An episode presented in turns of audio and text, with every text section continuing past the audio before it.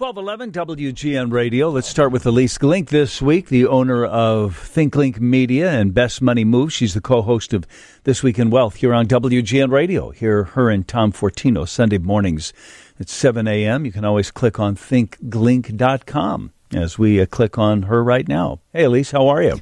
I'm good, John. How are you today? Good. Everybody on the radio gets to wax on a little bit about what they thought or saw or felt at the Super Bowl. Did you watch it, and what's burning in your brain today? Oh, I think it was a great game. Uh, if you like football, which I sort of do, um, except for the last what was it minute where there was that little bit of a call mm-hmm. on holding. That yeah. was kind of annoying. I thought there were some good commercials though this year. Oh, I'm glad to hear it. I I said earlier that none of them blew me away. I didn't go, "Oh, that's my favorite." Although if asked to name my favorite, I would have said the Amazon commercial where they get another puppy for their mischievous dog. Um, what was the one you liked? Yeah, that was cute. Um, I'm uh, always a big fan of the babies for E Trade. And I really liked the I hate to, I don't know if I hate to say it the J Lo, um, you know commercial where she uh, oh my god her husband can't think of his name. Whatever.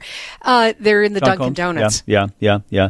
yeah. Um, so. uh, I don't remember that one. Uh, yeah, he's uh, you know famous actor Ben. That Affleck. was Ben Affleck. Oh, thank, thank that, you, that Ben Dunkin' Donuts. I knew this would eventually come to my brain. Ben Affleck sitting there, you know, doling out coffees, and at the you know end, J Lo turns up.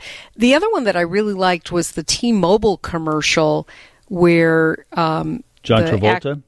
Uh, well, that was was he was he doing T-Mobile? I think he it did was one at the end. At least I thought so. This is the problem. They got the commercials, but we don't remember the sponsors yeah, that go like with them. Actor, actor, actor. This was actor and mother at T-Mobile because she looks at him and he's wearing the pink T-Mobile shirt and she says, "You look like a flamingo." Which, if you read about how that actually came about, that whole thing looked like it was just meant to be her and him making fun of each other, but really they were going to do a scripted oh. commercial. Was that where he, he, was real tall and she was yep. short? I didn't, and I'm trying to figure out who she was, who she was, and I, I didn't. Mom. I didn't remember. And here again, I got a bunch of people all eating buffalo wings and kind of having a good time, and so I, I, I it was lost on me. Yeah. The the humor anyway, genius I, of that one all you know, all in good fun. I, I, thought the vast majority of them were forgettable, and clearly you and I have forgotten most of them already. So to that point, it's interesting because when the E Trade Babies ones came out, they were all the rage. I think they won the ad meter one year. I was reading a summary of the spots, and at least one national publication said those were the worst commercials of the year, the E Trade ones. And really, I thought I still think that technology is pretty clever. That still works for me. Let's, oh, I liked it a lot. So let's talk a little bit about how I just read this a moment ago. 32% of Americans said they would consider their horoscope as a financial guide. And how special is that, John? For somebody who spent her life trying to help people make smarter financial decisions, I didn't realize that all I needed to do is bring in my astrologist to guide everybody. Man, half the respondents report a healthy balance of savings and spending, 50% but water signs, cancer, really, they're doing this. Uh, um, uh, you know what? It, sometimes this comes to us from Lending Tree, which every week has another um, another kind of a crazy poll, I, and most of them are very useful. What what I thought was interesting about this one is that you know of the thirty two percent who say they follow astrology, two thirds say that they would have used or would use or consider would using, you know, the stars to guide their financial decisions. Now, the decisions they were asked about, the ones that they actually make based on their horoscope, are, I'm all good with those, right? They save extra money. They, well, maybe not this one, buy a lottery ticket. They started a side hustle. They paid off debt. They changed jobs. You know, the, but, but the idea that this is going to, you know, this is like, you know, put a blindfold on and aim, you know, paste up the stocks tables from you know an old newspaper and throw a dart at it, and that's what you should invest in. This is, you know, about that for me.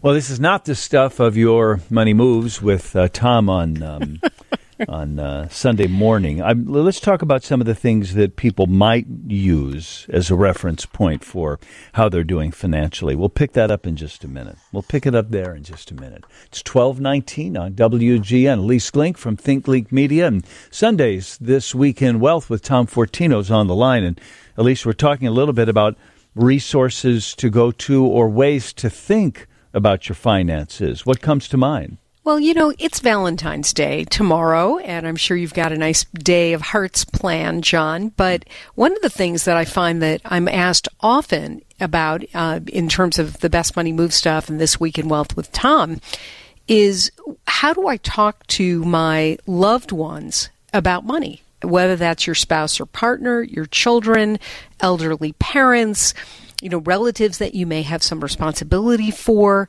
How do you actually go about having these different conversations? And I think, you know, as we all get a little bit older, it's more and more important to have uh, these kinds of conversations, and people sometimes don't even know how to start them. So, give me an example.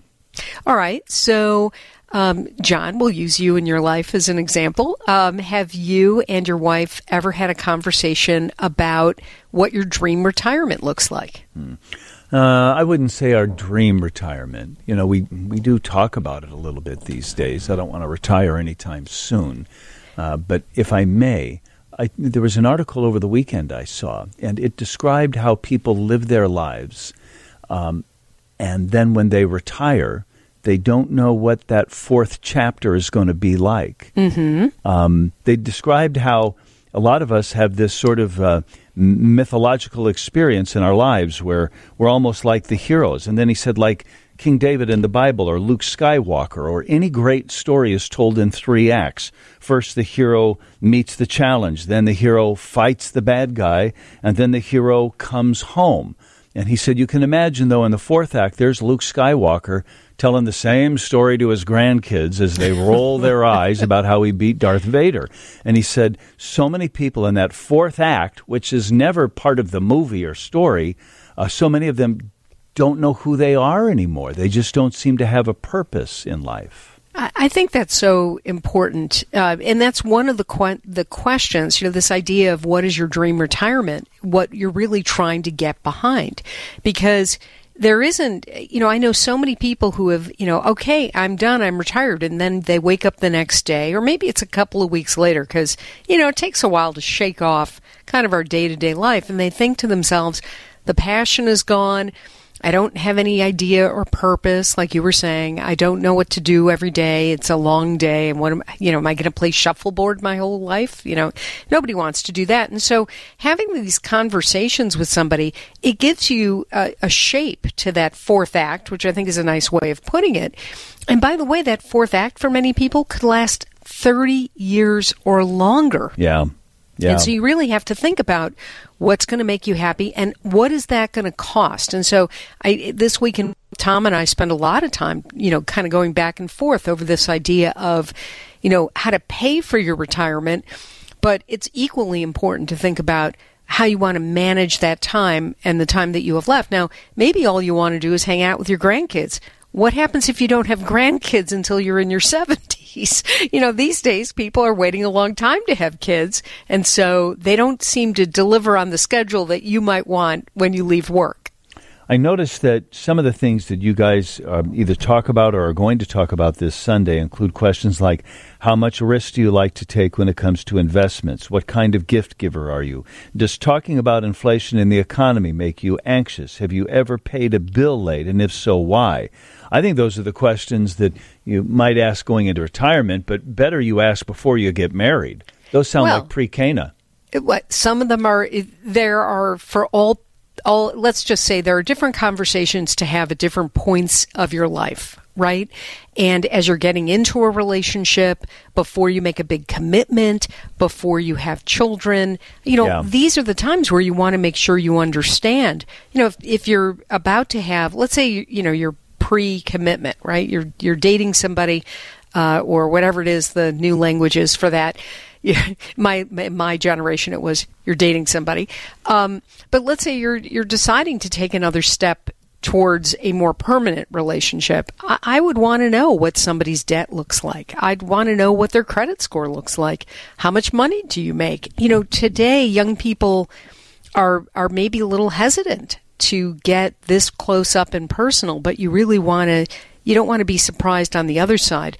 I remember one of the last stories I did for WGN TV when I was on the air there was a story about um, how you hide what do you hide in terms of purchases from your spouse or partner like you know mm-hmm. what is it that you don't tell them about what you do and it was so interesting for all the women we interviewed um, makeup shoes clothes they they said they hide a lot of those purchases uh, you know for men it was um, outings with their male friends, uh, the amount of drinking that they were doing. It, you know, when they would go to a bar, um, and uh, and different games that they were buying, you know, to play.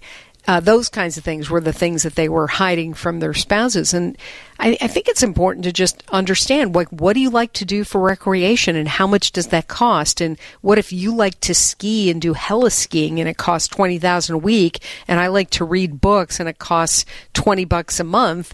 You know, how do we balance that out in our budget? How do we plan for it? And how do we enjoy that? And do I feel like I need to spend more just to equal the amount that you spend? You know, or is it okay if I just spend $20 a month on my books? Well, and, and are you keeping a mental score in your head? I wonder what percentage right. of working couples have separate checking accounts then, uh, where, you know, like you'll pay these bills, I'll pay these bills. I presume those working couples dedicate a, a percentage they're comfortable with to the mortgage and the taxes and all that. But then I wonder what they think about the the spending of their own personal finances yeah, I think the um, the last number I saw on that, John, was a little over a third of all households keep separate checking accounts. Mine, yours, ours. And they contribute in many cases the same amount. What we see now that the vast majority of households are dual income, right? So, uh, and that, you know, in many times that number is equal. Many times it's completely, you know, unequal. But no matter um, whether it's equal or not, you know, this contributing of a percentage. So if you earn a hundred thousand and I earn fifty thousand, to be fair, we would each contribute, let's say, fifty percent of our take-home pay, whatever that is, and that would count as equal. And I think to your point of keeping score, that's a very dangerous game when it comes to love and money because you think you're keeping score only on the money side, but somehow it always manages to find its way into the relationship side. And that can be really kind of a dangerous thing. Well, if you're dating, and by that I mean pre-coupling, I believe mm. that that's a new phrase I just created so that you and I can feel completely contemporary. Pre-coupling. Um, it would seem to me like you should have that conversation. But I wonder if you discover that the person you're falling in love with has a lot of debt, you know, $100,000 in student debt, or they just got behind on a credit card. Um, does that change your attitude about marrying them, or, you know, spending your life with that person? If you love them, you love them, right? Well, yes, unless you feel like they've hidden things from you. Uh, financial abuse is a real problem uh, people get surprised to the downside. And so, yeah, you can love somebody unless you feel they've lied to you about their money or their debt, um, which is a problem. Uh, I think also if you do have that debt or you discover that somebody you love has that debt, are you both committed to figuring out a way out of that debt? What does it look like to live mm. on? It take, and also the debt can stay with that person and not become a shared marital assets, so to speak. And you should think about that and talk about that. You know, should you take on your spouse or partner's student loan debt? Um, maybe, maybe not. So there are some things to talk about. And, uh, you know, this is as good a week as any. Well, uh, that's part of the conversation you'll hear, or the kind of conversation you'll hear Sunday morning, This Week in Wealth, with Ilyce Glink and Tom Fortino. They start at 7 a.m. Sundays, and Ilyce joins us Mondays at this time. Uh, we'll be listening. Thanks, Ilyce. You bet, John. You can find her at thinkglink.com. It's 1228. WGN Radio News is next. This is the Wintrust Business Lunch. Mondays, we usually visit with Jim Dallke, the national editor at American Inno, You can click on chicagoinno.com to find out the stuff that they're talking about. Let's uh, start with Jim. Hi, Jim. Good uh, afternoon. How are you? Hey, John. Good. Thanks for having me. And where do you want to start today? Maybe um, Salesforce. What's the news there? Yeah, you know, a, couple of former Salesforce employees uh, have left uh, the tech giant here in Chicago to start a new startup called Pimly. Uh, Pimly is a, is a business to business software firm. Uh, helps companies get uh, specific product information into the Salesforce uh, platform. So essentially, if you're selling chairs, they can kind of get all the product details pretty much from any online location and throw that right into the Salesforce universe and help your sales team better sell those products. And you know what's interesting about this? Pimly just raised five million dollars in a seed round, and what is you know interesting here is you know this is an example of how you know emerging startup cities can see some growth and momentum. Um, and it's why you know companies like Salesforce are important to to cities like Chicago because people come to Chicago, they work for a big company like Salesforce, and then they can often leave and start new startups, and that's you know what kind of helps keep the startup community growing and moving. And so you know you see that a lot um, in more established tech hubs like Silicon Valley, like New York. And so again, this is just another example, I think, of, of Chicago's continued tech growth. That hey, you know, a, a big tech company can open up shop in town you know, be a great place for local tech talent to work, and then they spin out of that company to create a new startup, which in turn raises money, cre- uh, creates new jobs, and the the wheel keeps spinning. So, really interesting new startup in Chicago called Pimly. And can you tell us more about what Pimly's going to do or how they're going to do it?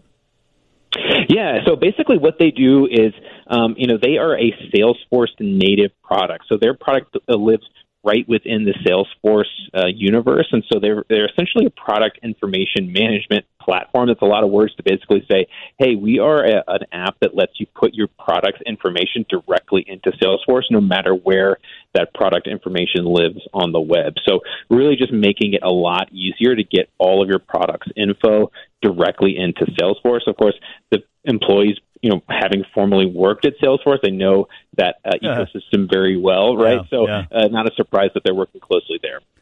I'm surprised they let them do that. Isn't there some sort of covenant that you can't do something like that?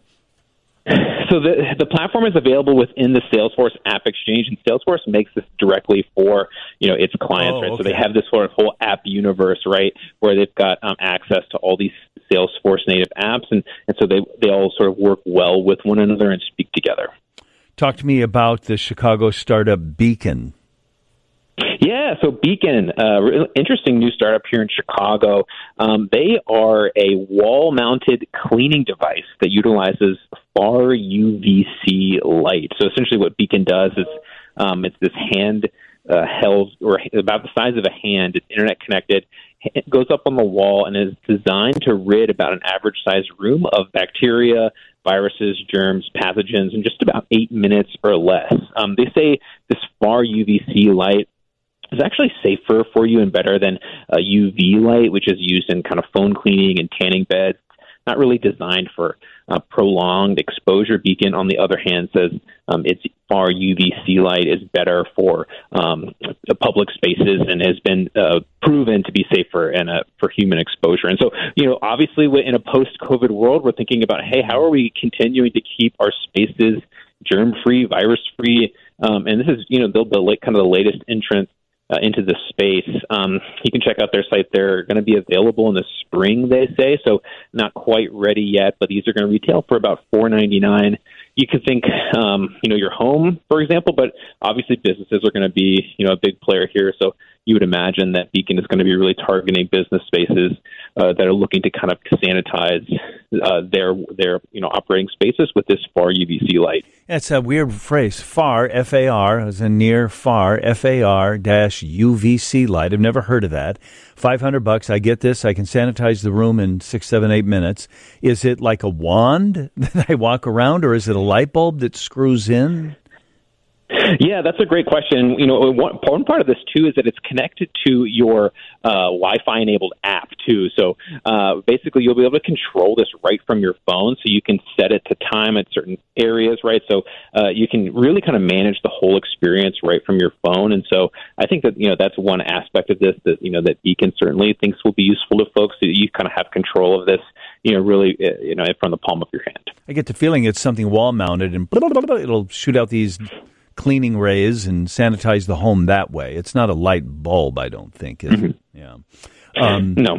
Why fewer deliveries could be good uh, news for Chicago startup Entree. This is um, a story on your site right now. Talk about that. Yeah, another new startup in Chicago called Entree, uh, jumping into the food delivery space. No shortage of food delivery companies out here, but Entree is kind of taking a really interesting approach. Um, you know, they are a kind of meal delivery service designed by Michelin trained chefs. Um, really, the idea is that they bring you the food, and all you got to do is heat it up, plate it, and serve it. So really making it easy. Um, the the differentiator here is it's really you know an elevated experience. I mean these are um, not just a greasy cheeseburger showing up to your front door, right? This is you know this is salmon, this is steak, this is you know a ravioli that's you know very high quality. So really what they're looking for here is is a high quality approach to food delivery. What I also found interesting about Entree uh, no tipping, no service fees, no delivery fees. I think the food delivery interest industry is kind of running into what Airbnb has run into, where you know you go onto Airbnb and you you know find a place for one ninety nine a night, and you get to the uh, checkout page and you realize that one ninety nine all of a sudden became two ninety nine or three ninety nine. So the price that you're actually paying is a lot more than that first price that you saw. I think that's a similar experience a lot of folks have with food delivery. Is that boy, by the time you get to that last checkout page and you put a 20% tip on there for your delivery driver, boy, you're paying a lot of money for that cheeseburger and fries. And so I think the fact that they're taking an approach of, hey, we're going to front load all those fees, we're not going to show you any additional delivery fees could be a, a, a really big differentiator for these guys. And what food is being delivered? Is it from area high end restaurants then? Yeah, and so they've got chefs that are actually making these um, on hand, and so hmm. you know you've got um, you know uh, look so a few sweet potato ravioli is one dish that they've got. Um, they've got a, a big Valentine's Day experience with a bunch of different options, mushroom risotto. Um, you know they've got a, a miso glazed cod, um, Italian bolognese. So I mean this is yeah these are like I said it's an elevated dining experience here with the idea that hey you can get you know kind of restaurant quality food sent right to your house warm it up and serve it on a plate, and you've got a really nice meal for you. Right, but I'm uh, but they're not picking it up from area restaurants. Rather, they're cooking it originally in their mm-hmm. kitchen, fresh for you. Right? Yeah, that's correct. Yeah. Okay. All right. Well, it does remind me. We were talking with Steve Dolinsky, the pizza guy, the author and expert about pizza in Chicago, last week on Pizza Day, and he said that he doesn't feel like pizza delivers well. I said, French fries don't deliver well. He said, the crust suffers. You put a beautiful, delicious pizza on a piece of cardboard and then drive it around town until it gets to somebody's house and the crust is softer instead of crispy like it should be, or whatever it is. I thought the pizza was one of those foods that travel pretty well. Don't you think so? And I do think it's the kind of pizza that you're going for, right? I mean, if you're getting kind of an artisan Neapolitan style pizza, yeah, maybe that thing doesn't travel so well. Twenty minutes in the car and the little warming bag, right? But hey, if you're just getting a, a you know a cheesy sausage pizza from the you know local mom and pop uh, pizza joint, uh, I think that thing probably travels okay. So I think it depends on the type of pizza that you're going for. But you know, those are certainly you know concerns for the food delivery industry, and I think it's you know partly you know the reason that some of those companies have struggled post pandemic. Obviously, all of those businesses saw major, major booms during COVID and um, have not exactly caught the wave as people sort of return back to normal life. And I think partly of that is, you know, the food that arrives to your door isn't always of the, the freshest quality, and yeah. then to the price, right? So, I mean, obviously, it's it's very expensive if you're going to be ordering out all the time. I've never had a Malnati's delivered, and I went, hmm, the crust isn't exactly the way. I just started eating that stuff. I, you know, I'm, I'm, I do not think I'm that particular. When pizza arrives, I eat pizza. Jim Dallke is the national editor at American Inno, and they talk about stuff like this at ChicagoInno.com. Okay, Jim, next week. Thank you for your time. Thanks, John. Time for WGN Radio uh, news to continue. Actually, we'll do the news at the top of the hour. We've got more business news now, and here is Steve Grzanich. Start your timer. It's time for the Wintrust Business Minute, sharing Chicago's business news of the day. A Skokie company that's working to turn pollution into energy is now trading on the NASDAQ. LanzaTech Global expected to raise about $240 million from going public. The company's process uses bacteria to turn carbon monoxide gases like those emitted as pollution from factories into sustainable fuels, fabrics, packaging, and other products. LanzaTech says it'll break even by 2024. Company is trading under the symbols LNZA and LNZAW. Chicago area commercial property values are up. A report in Crain says values rose 2.8% in 2022. That's considerably less than the 22.5% increase in 2021, but is still seen as a positive development given the current market turmoil.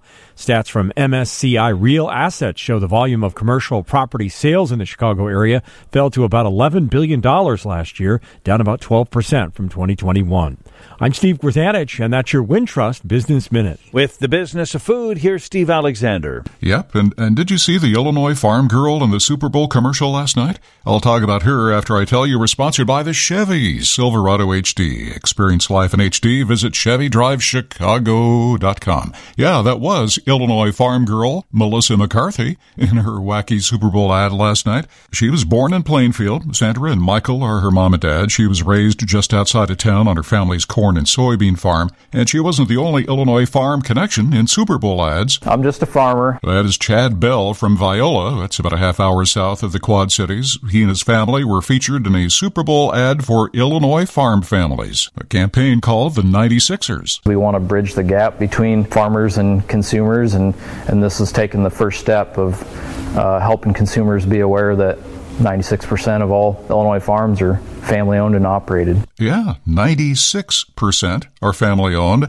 A recent survey showed Illinoisans believe over half of the farms are corporate farms, which comes with a stigma, you know, big, bad, dirty, impersonal. So along comes the Illinois Farm Families Coalition to try to change opinions. The coalition includes organizations representing all the crop and livestock producers in Illinois. Marty Marr is past president of Illinois Corn, and he farms near New Berlin. Yep, we're part of that 96%.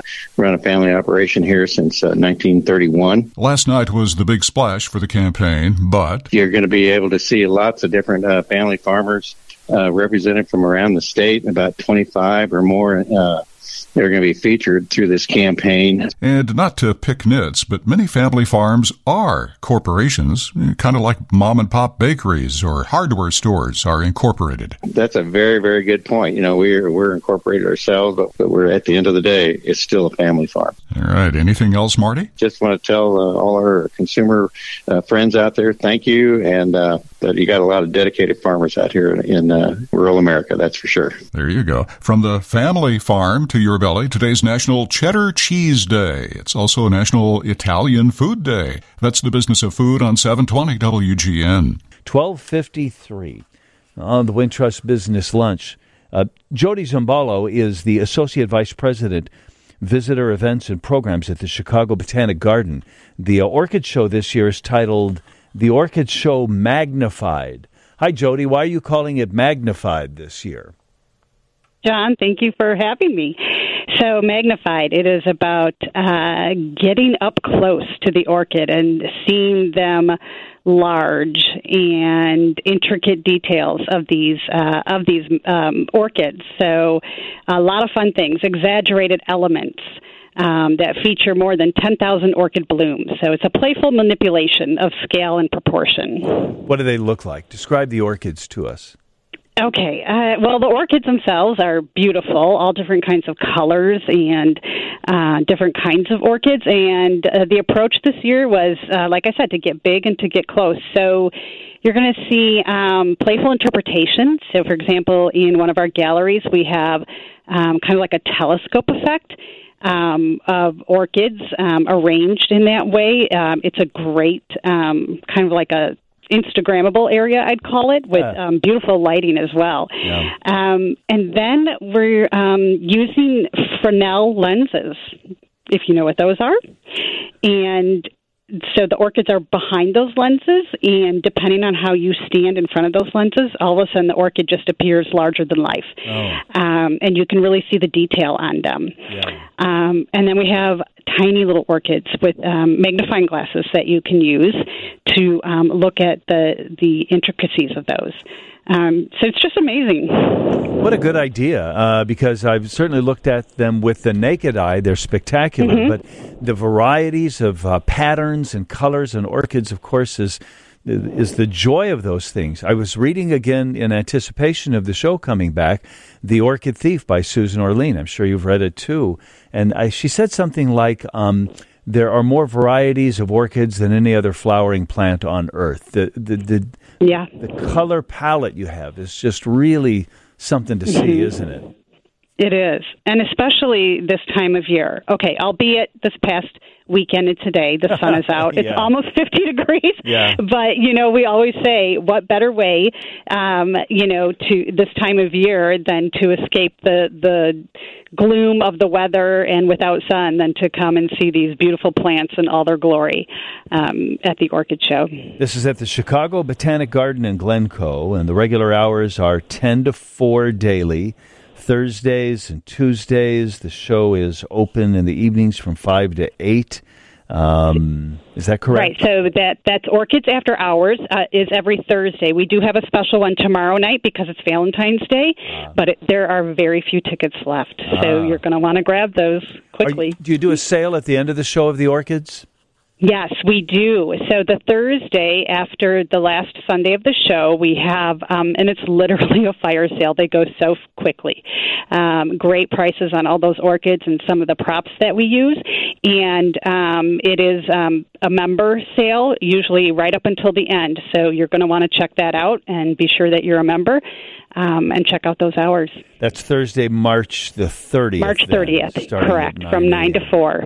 Mm-hmm. If I want to get tickets, do I have to have a ticket in advance to go to the show, though, during the run through March? It usually helps to have it in advance because they are timed tickets throughout the day. So just go to chicagobotanic.org backslash orchid, and all the information is right there. Okay, it's uh, up and running and goes through uh, March 26th. The sale on the 30th. Go to chicagobotanic.org. Okay, Jody, uh, good luck. Thanks for visiting with us. Yes, thank you so much, John. Take care.